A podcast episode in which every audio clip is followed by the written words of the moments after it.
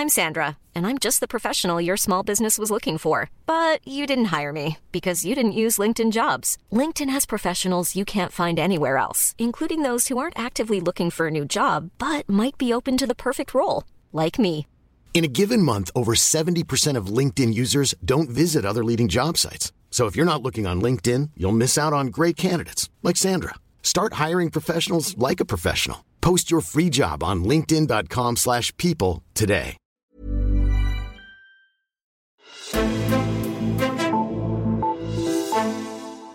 Lige nu sidder partierne og forhandler om den bindende klimalov, som der har været talt og skrevet så meget om siden folketingsvalget. Men hvad er det egentlig, der foregår inde bag dørene, når klimaministeren og ordførerne forsøger at forhandle sig frem til en bred aftale? Altinget Azure ser nærmere på knasterne i forhandlingerne i dagens udsendelse. Mit navn er Henrik Axel Bugter. Og til det, der har jeg fået besøg af dig, Andreas Arp. Velkommen til. Tak for det. Du er journalist på vores klimaredaktion, og du følger de her forhandlinger, og lad os til at begynde med lige vende det helt overordnet. Altså, er der en deadline for, hvornår de her forhandlinger skal falde på plads? Jamen, den officielle melding for, for regeringen, det er, at der skal være en aftale på plads før jul. Øhm, regeringen selv, de arbejder så alligevel lidt med en, med en, med en plan om at kunne, kunne præsentere en, en ny finanslov her lige om, om, et, om, et, øh, om få uger, og så en klimalov sådan umiddelbart efter, lige inden vi går ind i december, lige omkring at vi går ind i december. Og, og det gør de, fordi i december, der afholder FN også sit store klimatopmøde, COP25, mm-hmm. og der er regeringen lidt lun på den her idé om, at at, at der, til den tid, så har man en ambitiøs klimalov, som man kan gå og vise frem. Mm-hmm. Øh, så, så det hører også med til forklaringen af, af, af, deres, af deres tidsplan. Mm. Hvordan, øh, hvordan skrider forhandlingerne så frem, hvis der man har sådan en deadline? Jamen, de her forhandlinger om, om klimaloven, de startede jo faktisk helt tilbage i, i starten af september øh, med de første sættemøder, men, men de første otte uger faktisk, de gik primært med, en, med et ugenligt oplæg fra, fra, øh, fra organisationer og eksperter udefra.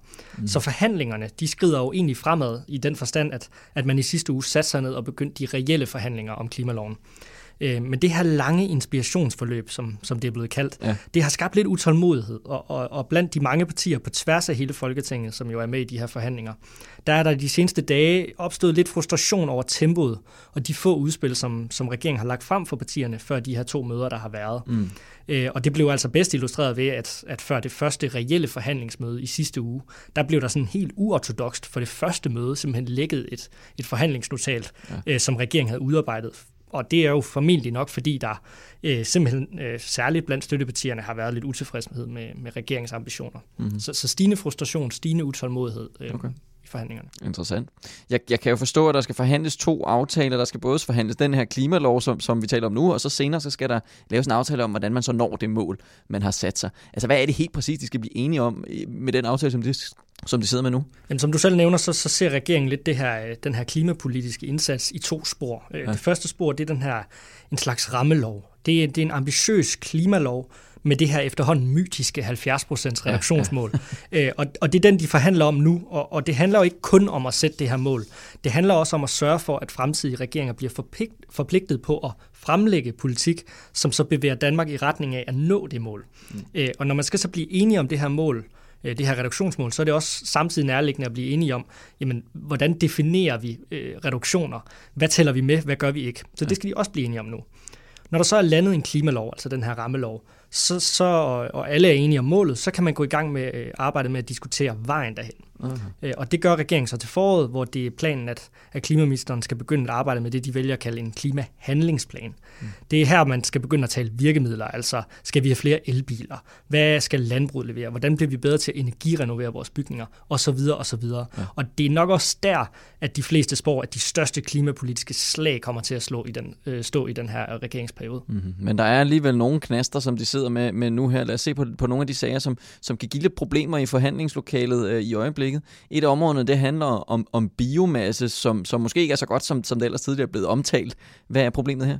Jamen, det lyder jo egentlig lidt som om biomassen er et virkemiddel, så man kan jo spørge sig selv, hvorfor er det overhovedet, de sidder og forhandler om det nu? Ja. Øh, men forklaringen er, at biomasse internationalt, og dermed også i Danmark, er blevet regnet som CO2-neutralt.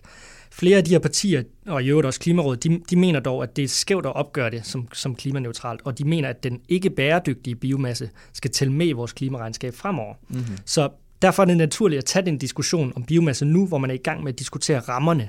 Fordi det bliver jo selvsagt øh, lidt sværere at nå de 70 procent, hvis ja, man skal til at tælle biomasse med også. Ja.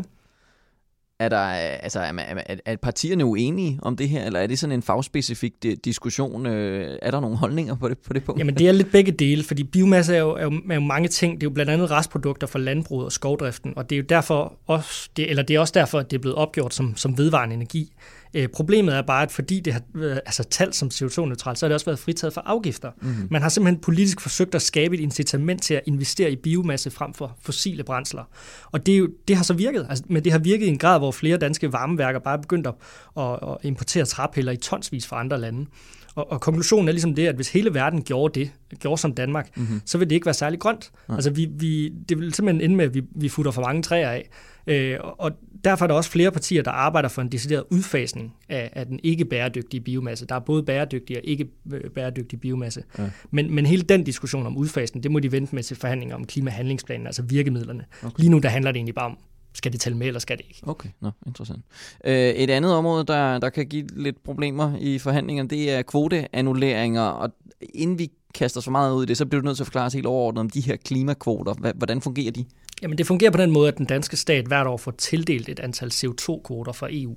Og det, det er simpelthen nogle kvoter, som giver os adgang, eller giver os, giver os lov til at, at udlede CO2 svarende til de kvoter. Mm-hmm. Øh, men det, det fungerer så så smart, at, at hvis man nu man vælger at rive de kvoter i stykker, dem du får tildelt, altså vælger simpelthen ikke at bruge dem, så kan man egentlig tælle det med i sit klimaregnskab som reduktioner. Mm. Og, og spørgsmålet er jo så egentlig, skal vi blive ved med det? Skal vi blive ved med at kunne rive dem over, og så, og så tælle det med som reduktioner? Øh, ligesom det er tilfældet med biomassen, så er det øh, nærliggende at diskutere, når man alligevel er i gang med at, at snakke rammer for, for klimapolitikken, som klimaloven jo, jo er. Ikke? Mm-hmm. Hvad er så knasten i de forhandlinger, som, som de sidder med nu? Jamen det er som sådan ikke, fordi de borgerlige partier har været ude at melde, at de kræver, at, at kvoteannulleringer skal tælle med i, i CO2-regnskabet. Men kvoteannulleringer, det var et meget centralt virkemiddel i den tidligere blå regerings klimaplan. Okay. Så, og, og det er også et nemt redskab for en, en til hver en, en tid siddende regering at have ved hånden, fordi hvis nu man har problemer med at nå klimamålet, så er det forholdsvis effektiv måde at, at, at, at lave reduktioner på. Mm-hmm. Men der er jo så særligt fra de røde partier et ønske om, at nu, nu skal man tage fat i det, de kalder reelle reduktioner, og at, at tiden den er simpelthen løbet fra at udskyde øh, reelle øh, hvad hedder det, virkemidler med det, som de vil kalde for, for skrivebordsøvelser. Ikke? Mm-hmm. Nu, øh, nu, nu er det jo en klimalov, de er ved at forhandle, og i, og i forståelsespartiet så stod der, at man vil indføre bindende delmål og bindende langsigtede mål. Men øh, nu er de så i gang med at forsøge at finde ud af, altså at gøre det konkret. Hvor bindende skal det egentlig være? Hvilke, hvad, er det, hvad er det for nogle muligheder, politikerne har her? Jamen hele definitionen af ordet bindende, det, det forventes egentlig også at blive en af de helt store hovedslagsmål ja. i forhandlinger om klimaloven. For der bliver jo hele tiden talt om, at regeringen skal bindes eller forpligtes. Det, det er tit de to ord, man bruger, til at levere. Men hovedspørgsmålet det er jo i bund og grund, hvad skal der ske, hvis de lader være? Man kan jo ikke sende dem i fængsel. Så i det føromtalte lægget øh, forhandlingsnotat, jeg nævnte før, der, der, ligger, der lægger regeringen op til, at hvis klimaindsatsen den ikke er tilstrækkelig i forhold til, til målene, så skal ministeren egentlig bare forklare, hvorfor det er tilfældet. Og, og for, for mange af støttepartierne, der er det ikke nok, at han, han kan nøjes øh, i citationstegn med at, med at forklare det. De ønsker egentlig, at regeringen bliver decideret pålagt mm-hmm. at rette op på kursen, hvis den ikke er, er tilstrækkelig. Omvendt så kan man jo så argumentere for, at som det er med alt andet øh, politik på Christiansborg, så vil der jo altid lure den konsekvens, at hvis et flertal ikke mener, at ministerens forklaring er tilstrækkelig, så kan de jo vælte ham eller regeringen, og så kan det jo være op til befolkningen. Ikke? Jo, jo, okay. Vi skal, vi skal også have et krav med, som, som særligt øh, er vigtigt for de blå partier i de her forhandlinger. Det er et vækstkrav, som Venstre, Konservative, Liberal Alliance og Dansk Folkeparti mener, det skal være en del af aftalen, hvis de skal kunne støtte den. Og det handler jo så om, at der skal være fortsat økonomisk vækst øh, med den her aftale. Hvordan tager man imod det øh, blandt de andre partier? Man kan jo starte hos, hos regeringen selv. Øh, statsminister Mette Frederiksen hun var forleden ude i et større interview med børsen og melde, at klimaloven faktisk ikke må koste arbejdspladser, og at hun og egentlig også var åben for at skrive det ind i loven. Mm. Så, så med afsæt i det interview, så, så bliver forslaget jo egentlig helt meget velkommen af regeringen selv. Ja. Øh, min fornemmelse er egentlig heller ikke, at, at støttepartierne er uenige i, at klimaloven øh, eller klimaindsatsen ikke må koste arbejdspladser. Øh, omvendt så er der bare i nogle af de partier også en irritation over, at man i de blå partier stræber efter at vækste i det uendelige på en planet, hvor, hvor ressourcerne ikke nødvendigvis er uendelige. Ikke? Mm. Så, så, øh, men, men støttepartierne og regeringen har jo også et, et lignende ønske om, at der skal skrives ind i loven, at klimapolitikken ikke må ramme den sociale balance øh, og føre til en stigende ulighed. Og, og det skal de jo også have forhandlet på plads. Skal det så også skrives ind? Ikke? Mm-hmm. Interessant. Det sidste område, vi skal forbi, det handler om øh, Klimarådet, som øh, alle regeringens støttepartier og konservative, de er rimelig opsat på, at man styrker. Enhedslisten har sagt, at man skal femdoble budgettet fra, fra 10 til 50 millioner kroner øh, for det råd, men, men de, de øvrige partier, de har ikke, det har de ikke lagt øh, noget ud om i hvert fald. Hvordan stiller Socialdemokratiet sig på det punkt? Men man kan lige starte med at sige, at ønsket om at, om at styrke Klimarådet, det stammer egentlig helt tilbage fra det her meget omtalte og populære borgerforslag ja. øh, til den nye klimalov, som jo egentlig vel sagtens sat gang i hele det arbejde, der er i gang nu. Øh, klimaloven er en rammelov, og der er derfor heller ikke sat penge af til den. Virkemidlerne venter man jo ligesom med. Ja. Men hvis man skal styrke Klimarådet økonomisk, så skal, det jo, så skal de penge jo findes, og, og, og dem har Socialdemokratiet ikke fundet på deres udspil til finansloven. Hvis man spørger øh, Socialdemokratiet, så får man egentlig ikke et særligt kvar, klart svar på, om de ønsker at styre Klimarådet. Øh, meldingen er ligesom, at, at, hvis de, at hvis Klimarådet skal have flere penge, så må støttepartierne tage det forslag med til forhandlingerne om finansloven. Øh, og det har altså også bidraget lidt til den her føromtalte stigende frustration i, i forhandlingerne, øh, særligt hos de blå partier, nok primært konservative, som ønsker at styre Klimarådet, men som jo ikke sidder med i Finansministeriet, ja. og derfor ikke kan fremlægge forslag til, hvordan man skal finansiere øh, en stigende bevilling til, til Klimarådet. Mm-hmm. Andreas Arp, vi må se, om de når det inden deadline i december. Det skal have mange tak, fordi du kom forbi studiet. Selv tak.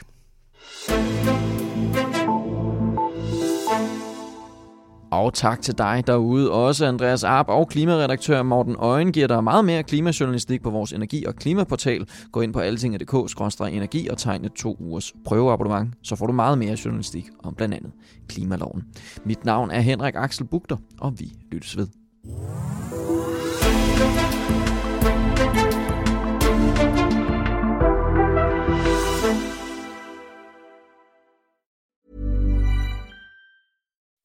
When you make decisions for your company, you look for the no-brainers. If you have a lot of mailing to do, stamps.com is the ultimate no-brainer. Use the stamps.com mobile app to mail everything you need to keep your business running with up to 89% off USPS and UPS. Make the same no-brainer decision as over 1 million other businesses with stamps.com. Use code PROGRAM for a special offer. That's stamps.com, code PROGRAM.